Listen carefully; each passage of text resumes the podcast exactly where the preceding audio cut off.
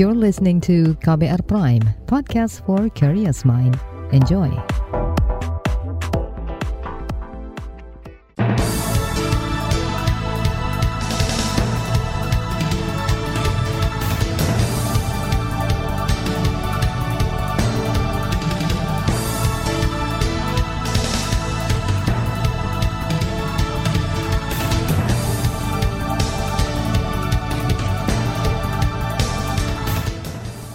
Selamat pagi saudara, senang sekali bisa menjumpai Anda kembali melalui program Buletin Pagi edisi Rabu 25 Mei 2022. Saya Malika. Sejumlah informasi pilihan telah kami siapkan di antaranya ratusan miliar rupiah bantuan kartu prakerja tak tepat sasaran. Presiden ancam ungkap Pemda yang suka belanja produk asing. Banyuwangi tingkatkan surveillance antisipasi cacar monyet. Inilah Buletin Pagi selengkapnya. Terbaru di Buletin Pagi. Badan Pemeriksa Keuangan BPK menemukan sebesar 289 miliar rupiah bantuan program Kartu Prakerja tidak tepat sasaran. Hal itu dikatakan Ketua BPK Ismayatun saat menyampaikan ikhtisar hasil pemeriksaan semester 2 2021 serta penyerahan laporan hasil pemeriksaan LHP semester 2 2021 di rapat paripurna DPR kemarin. Mengungkapkan permasalahan yang perlu mendapat perhatian pemerintah antara lain yang pertama, bantuan program Kartu Prakerja kepada 119.494 peserta sebesar 289,85 miliar pada Kementerian Koordinator Bidang Perekonomian terindikasi tidak tepat sasaran Menurut Ketua BPK Ismayatun, bantuan program Kartu Prakerja dianggap tidak tepat sasaran lantaran diterima pekerja yang masih menerima gaji atau upah di atas tiga setengah juta rupiah.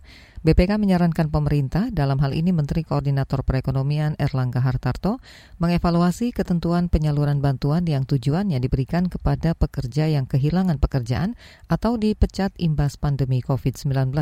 BPK juga meminta pemerintah meninjau kembali besaran gaji atau upah bulanan peserta program Kartu Prakerja. Menanggapi hal itu, DPR meminta pemerintah segera menindaklanjuti temuan BPK itu. Anggota komisi yang membidangi ketenaga kerjaan DPR Rahmat Handoyo mengatakan pemerintah mesti menjalankan rekomendasi BPK, salah satunya merevisi aturan terkait syarat batasan upah calon peserta kartu prakerja. Dia juga meminta pemerintah meningkatkan pengawasan terhadap pelaksanaan program bantuan tersebut. Tentu tindak lanjut dari pemerintah adalah bagaimana untuk menyempurnakan, bagaimana agar temuan yang tidak tepat sasaran, uh, upah di atas tiga setengah kerja itu bisa dikembalikan kepada para peserta yang uh, pekerja yang membutuhkan peningkatan kompetensi yang paling tidak sesuai dengan uh, tidak di atas tiga setengah juta itu gitu.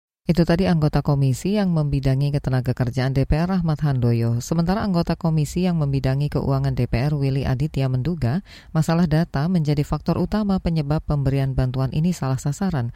Data ini penting untuk menentukan mana pekerja yang berhak diberi insentif dan juga pemetaan aktivitas angkatan kerja. Dorongan untuk mengevaluasi program Kartu Prakerja dilontarkan ekonom menanggapi temuan BPK soal ratusan miliar rupiah dana program Kartu Prakerja yang tidak tepat sasaran ini.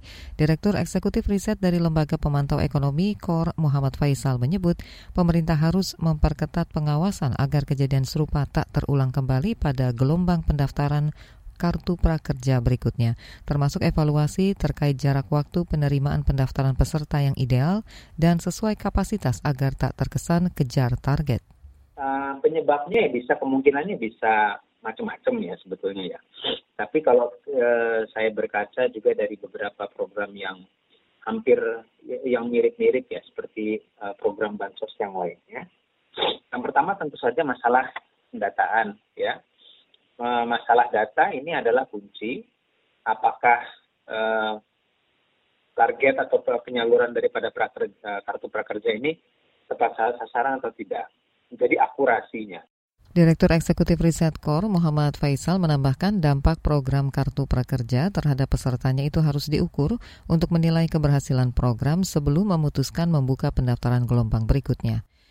Sebelumnya survei Badan Pusat Statistik BPS menunjukkan 66 persen peserta program Kartu Prakerja ternyata berstatus sudah bekerja. hanya 22 persen peserta program itu yang berstatus pengangguran dan 11 persen peserta berstatus bukan angkatan kerja. Survei BPS itu dilakukan pada Agustus 2020 kepada 300 ribu sampel rumah tangga yang tersebar hingga level kabupaten kota. Sementara ketika dikonfirmasi terkait temuan BPK ini, Kepala Komunikasi Manajemen Pelaksana Program Kartu Prakerja, William Sudana, meminta KBR menunggu pertanyaan dari kantor Kemenko Perekonomian. Menurut William, temuan BPK itu ada di ranah kebijakan Kemenko Perekonomian. KBR berupaya menghubungi Kementerian Perekonomian, namun hingga berita ini disiarkan, belum ada jawaban dari pemerintah. Dan tahun ini pemerintah masih melanjutkan program Kartu Prakerja. Pemerintah tengah membuka pendaftaran untuk gelombang ke-30 program itu. Saudara Kemenkes belum terima laporan temuan virus cacar monyet. Selengkapnya tetaplah di Buletin Pagi KBR. You're listening to KBR Pride, podcast for curious mind. Enjoy!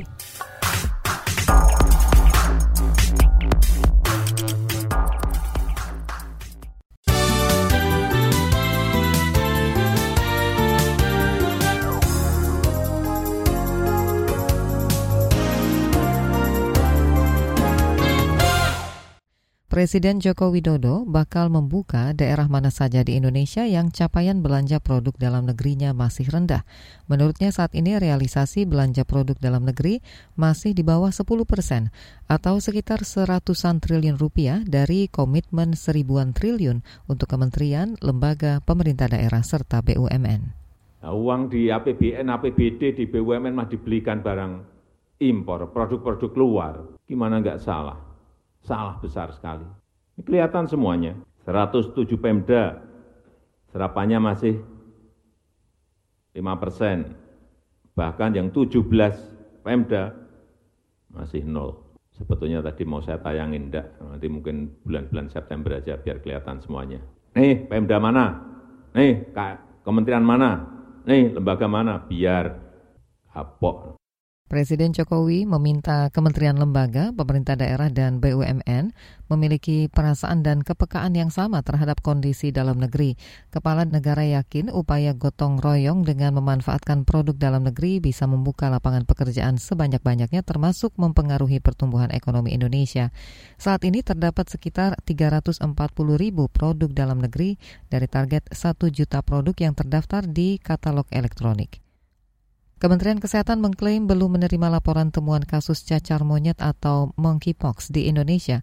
Menurut juru bicara Kemenkes Muhammad Syahril, jika ada kasus yang diduga cacar monyet, maka pemerintah siap mengidentifikasi dan mendiagnosis. Di Indonesia belum ada kasusnya, tetapi karena ini adalah penyakit menular yang bisa menular kepada negara lain yang dibawa oleh hewan maupun oleh manusia, maka seluruh negara sebetulnya sudah melakukan upaya-upaya kewaspadaan.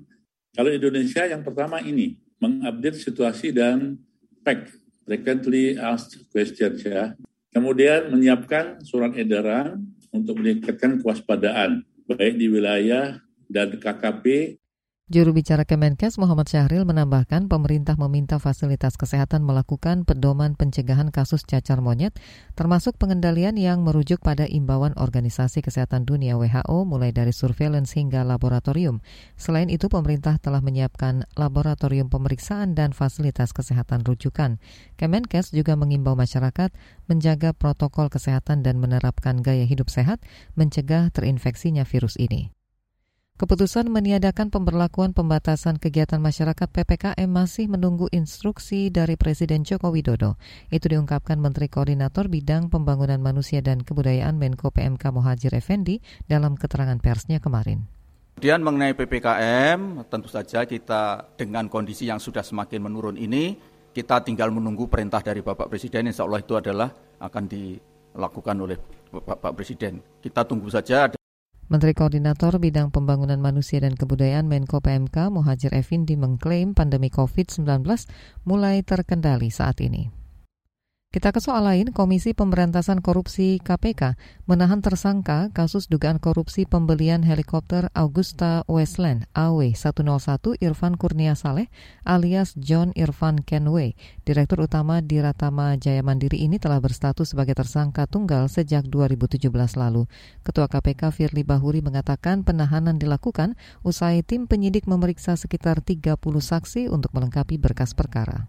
Perbuatan tersangka IKS dimaksud diduga bertentangan dengan peraturan Menteri Pertahanan Republik Indonesia nomor 17 tahun 2014 tentang pelaksanaan pengadaan alat utama sistem senjata di lingkungan Kementerian Pertahanan dan TNI. Akibat perbuatan IKS diduga mengakibatkan kerugian keuangan negara sejumlah sekitar 224 miliar rupiah dari nilai kontra 738,9 miliar. Itu tadi Ketua KPK Firly Bahuri. Dalam konstruksi perkara, John Irfan Kenway sebagai perusahaan perantara disinyalir telah melakukan kontrak langsung dengan produsen helikopter AW101 senilai 514 miliar rupiah yang kemudian nilai kontrak bertambah menjadi 290-an miliar. KPK menduga ada markup harga senilai 200-an miliar rupiah terkait pembelian helikopter oleh TNI Angkatan Udara lewat perusahaan Irfan. Sebelumnya KPK telah menetapkan enam tersangka, satu di antaranya swasta dan lima lainnya dari TNI. Namun Puspom TNI telah menghentikan penyidikan kepada lima tersangka dari TNI. Kita ke informasi ekonomi, Bank Indonesia masih mempertahankan suku bunga acuan atau BI 7 Days Reverse Repo Rate pada posisi 3,5 persen. Keputusan itu diumumkan Gubernur BI Peri Warjio usai rapat Dewan Gubernur BI kemarin. Rapat Dewan Gubernur Bank Indonesia pada 23 dan 24 Mei 2022 memutuskan untuk mempertahankan BI 7 Day Reverse Repo Rate sebesar 3,5 persen. Demikian juga suku bunga Deposit Facility dan suku bunga Lending Facility tetap sebesar 2,75 persen dan 4,25 persen. Gubernur BI Periwarjio menjelaskan keputusan BI mempertahankan suku bunga acuan ini untuk menjaga stabilitas nilai tukar dan mengendalikan inflasi.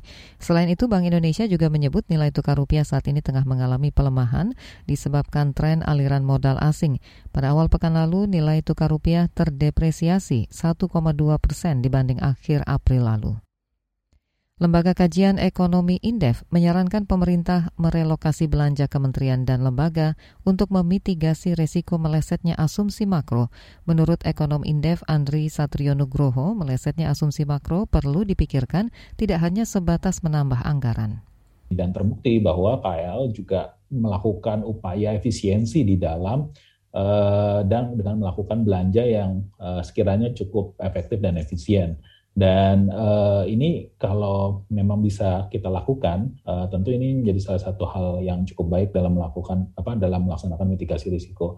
Ekonom Indef Andi Satrionugroho menilai di kondisi pandemi yang mulai mereda ini, pemerintah mesti belajar mereformasi anggaran fiskal termasuk membuat anggaran efisien dan tepat sasaran.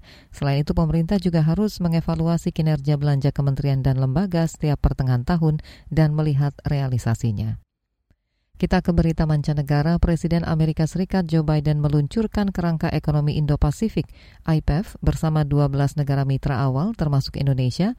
Gedung Putih menyebut kerangka kerja itu akan mewujudkan ekonomi yang lebih kuat, adil dan tangguh bagi keluarga, pekerja dan pebisnis di Amerika dan kawasan Indo-Pasifik. Selain itu, kerangka kerja ini akan membantu menurunkan biaya dengan membuat rantai pasokan lebih tangguh dalam jangka panjang, termasuk melindungi disrupsi berbiaya tinggi yang membuat harga lebih mahal di tingkat konsumen.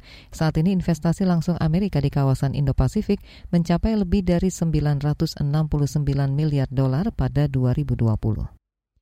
Kita ke berita olahraga, tim nasional Indonesia berada di grup F bersama Vietnam, Hong Kong, dan Timor Leste saat pengundian kualifikasi Piala Asia U20 2023.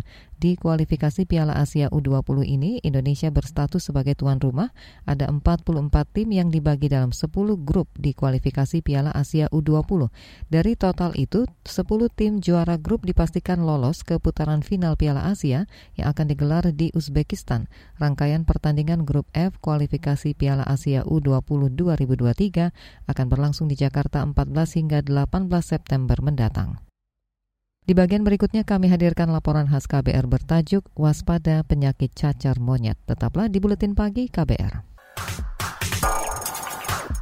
You're listening to KBR Pride, podcast for curious mind. Enjoy!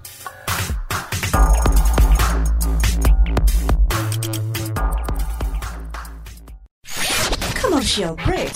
Commercial break.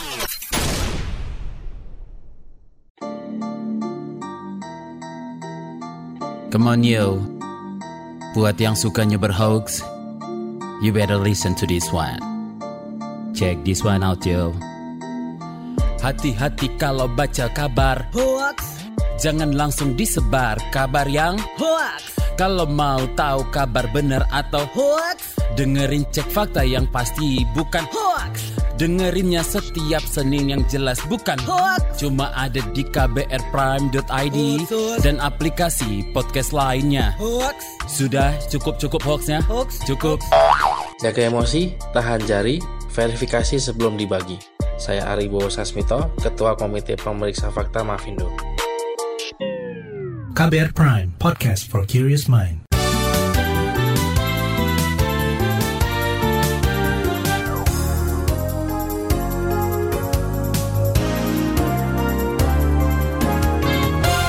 Anda masih bersama kami di Buletin Pagi KBR. Saudara pemerintah Indonesia mengklaim mewaspadai perkembangan penyakit menular akibat virus yang bermunculan di dunia, salah satunya cacar monyet. Meski belum ditemukan di tanah air, sosialisasi terhadap penyakit ini terus dilakukan. Berikut laporan khas KBR disusun jurnalis Siti Sadida, disampaikan Reski Musanto. Saudara, pemerintah mewaspadai perkembangan penyakit menular yang bermunculan di dunia beberapa waktu terakhir, di antaranya cacar monyet dan virus Hendra yang kini disebut emerging disease atau penyakit infeksi yang baru muncul. Meski kasus cacar monyet belum ditemukan di tanah air, Wakil Menteri Kesehatan Republik Indonesia Dante Saksono menyebut telah mempersiapkan langkah antisipasi. Di tempat kita belum terdapat beberapa kasus yang kita bisa identifikasi, tetapi ditularkan kontak dekat dengan orang masih mungkin dan pemeriksaan molekuler PCR untuk spesimen resi kulit diperlukan. Pertama kali kasusnya dilaporkan di Inggris pada bulan Mei 2022, tanggal 7 Mei, dan diyakini ini merupakan importasi dari Afrika. Dan ini memang harus kita terus waspadai emerging disease ini dalam melakukan penguatan uh, proses kekarantinaan kesehatan di masyarakat dan dan surveillance-surveillance untuk penyakit emerging disease. Penyakit cacar monyet merupakan penyakit yang disebabkan virus monkeypox yang bersifat zoonosis. Juru bicara Kementerian Kesehatan Muhammad Syahril menjelaskan virus ini bisa menular dari hewan ke manusia. Jadi penyakit ini, ya cacar monyet ini adalah penyakit zoonosis, yaitu penyakit yang disebabkan oleh virus monkeypox ya. Artinya apa? Virus ini atau penyakit ini menular dari hewan ke manusia dan juga saat ini juga sudah ada penularan dari manusia ke manusia. Nah sebetulnya ini sudah lama ya, tahun 1958 ditemukan dan tapi kasus pertama muncul dan dilaporkan secara internasional pada anak-anak terjadi pada tahun 1970 di Kongo ya, Afrika ya. Kemudian bagaimana penularannya? Itu melalui kontak erat atau benda yang terkontaminasi dengan virus. Contoh, ada monyet atau orang yang ada virus monyetnya terkena mungkin spray, kemudian bahan apa pun yang e, dari lesi menulari kepada orang lain yang bersentuhan, ya melalui sentuhan. Bahan-bahan yang bisa menularkan, pertama bisa darah, air liur maupun cairan tubuh. Yang kedua lesi di kulit. Lesi di kulit itu kan cacar ini kan ada seperti ada cairannya ya, mesti ingat ya cacar itu. Maka itu kalau pecah itu bisa memberikan penularan. Kemudian juga ada dugaan droplet di pernapasan. Syahril menjelaskan proses penularan dan perkembangan kasus cacar monyet terjadi melalui pelaku perjalanan dari negara endemis cacar monyet. Sebagian besar kasus ini dilaporkan oleh pasien yang tidak memiliki riwayat perjalanan ke negara endemis ya. Tapi dia ditularkan dari orang yang dari negara endemis tersebut. Jadi bukan orang ini yang langsung bepergian ke sana tapi dari orang yang pernah bepergian ke sana ya. Ini ada 12 negara yang disebut dengan negara endemis ya. Ada Nigeria, Pataiga di Kongo, ini yang terbanyak adalah di di Afrika ya. Dengan laporan sejak 14 Mei yang lalu, itu ada 11 negara yang melaporkan, justru negaranya bukan non-endemis tadi. Mulai dari Australia, Belgia, Kanada, dan seterusnya, Portugis, Swedia, dan Amerika Serikat ya. Ada yang confirm atau konfirmasi sudah ada 40 orang, dan probable satu orang, yang ini suspek itu ada 61 orang. Jadi ada 11 negara yang telah melaporkan, tapi belum ada kematian ya. Dokter ahli penyakit dalam dari Ikatan Dokter Indonesia, Zubairi Jurban meminta masyarakat menjaga, mencermati resiko penularan. Langkah yang bisa dilakukan sama seperti penerapan protokol kesehatan untuk menghadapi COVID-19. Jadi penularannya akan pertama dari monyet ke manusia, kemudian dari manusia ke manusia. Jadi pertama kita harus menghindari daerah yang kalau ada monyetnya sakit. Kemudian kalau ada orang yang sakit cacar monyet, ya kita jangan dekat-dekat. Hindari juga kontak dengan benda-benda apa pun yang terkait dengan orang yang sedang sakit. Dan kalau ada tim kesehatan, misalnya dokter atau perawat yang merawat pasien cacar monyet harus memakai APD lengkap. Jadi mirip dengan kalau kita merawat COVID-19 di awal-awal dulu. Ya mula-mula gejalanya mirip-mirip flu, jadi demam, meriang, batuk pilek. Namun kemudian mulai timbul di muka ya, kemerahan, kemudian kayak cacar, kemudian uh, menyebar ke seluruh tubuh, kemudian lama-lama kering dan lama-lama jatuh, kemudian berbekas. Maksudnya keropok keropeknya itu kemudian jatuh, kemudian masih ada bekasnya. Itu yang gejalanya biasanya sembuh dalam waktu rata-rata tiga minggu, jadi satu sampai empat minggu kemudian akan sembuh. Dan saudara laporan ini disusun Siti Sadida, saya Reski Mesanto. You're listening to KBR Pride, podcast for curious mind. Enjoy!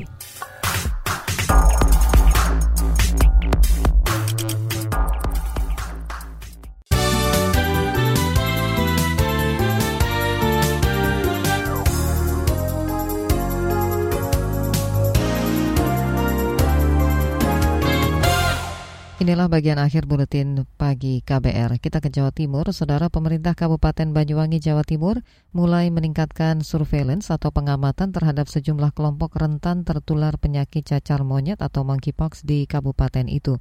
Kepala Dinas Kesehatan Banyuwangi Amir Hidayat mengatakan, selain memanfaatkan pusat kesehatan, Dinas Kesehatan Banyuwangi juga menggandeng sejumlah LSM kesehatan seperti KPH dan KKBS untuk melakukan surveillance. Apalagi penyakit cacar monyet dapat menular ketika melakukan kontak fisik yang dekat dengan orang yang terinfeksi terutama saat berhubungan seksual karena ada kasus baru monkeypox kan gitu ya. Kita akan tingkatkan surveillance kepada komunitas-komunitas itu. Itu kan sudah ada tim khusus yang namanya mendampingi komunitas-komunitas itu. Jadi tidak hanya untuk penanganan tapi juga pencegahan. Hmm. nah kita didukung oleh KPA eh, Komisi Penanggulangan AIDS Daerah terus kemudian eh, beberapa komunitas yang concern untuk HIV eh, AIDS nah ini hmm. yang kita sampaikan untuk ditingkatkan pencegahan Kepala Dinas Kesehatan Banyuwangi Amir Hidayat menambahkan cacar monyet juga dapat menyebar lewat kontak dengan hewan yang terinfeksi seperti monyet, tikus, dan tupai atau lewat benda yang terkontaminasi virus seperti tempat tidur dan pakaian. Dinkes Banyuwangi mengimbau masyarakat menjalani pola hidup bersih dan sehat sebagai upaya antisipasi. Beralih ke Jawa Tengah, pemerintah Provinsi Jawa Tengah mengingatkan pemerintah kabupaten, kota, dan masyarakat waspada terhadap bencana banjir rob. Saat ini banjir rob menggenangi kota dan kabupaten di sepanjang jalur pantai utara Jawa, Pantura. Gubernur Jateng Ganjar Pranowo meminta BPBD menyiagakan seluruh pompa air. Seluruh Pantura sekarang lagi kita minta koordinasi untuk standby, khususnya yang di kota Semarang, di Demak, terus di Pati tadi juga ada, lalu di kota Pekalongan saya minta semua turun, tim BPBD turun, satu buat posko lengkap dengan kesehatannya, lalu dapur umum. Itu tadi Gubernur Jawa Tengah Ganjar Pranowo. Sebelumnya, Badan Meteorologi, Klimatologi, dan Geofisika BMKG menyebut banjir rob di Semarang dan sekitarnya terkait fenomena perigi atau bulan pada jarak terdekat dengan bumi. BMKG juga memprediksi kondisi banjir rob di sebagian utara Jawa Barat, Jawa Tengah, dan Jawa Timur dapat berlangsung hingga hari ini. Informasi tadi menutup jumpa kita di Buletin Pagi hari ini. Pantau juga informasi terbaru melalui kabar baru, situs kbr.id, Twitter kami di akun @beritaKBR, serta podcast di alamat kbrprime.id. Akhirnya saya Malika bersama tim yang bertugas undur diri. Salam.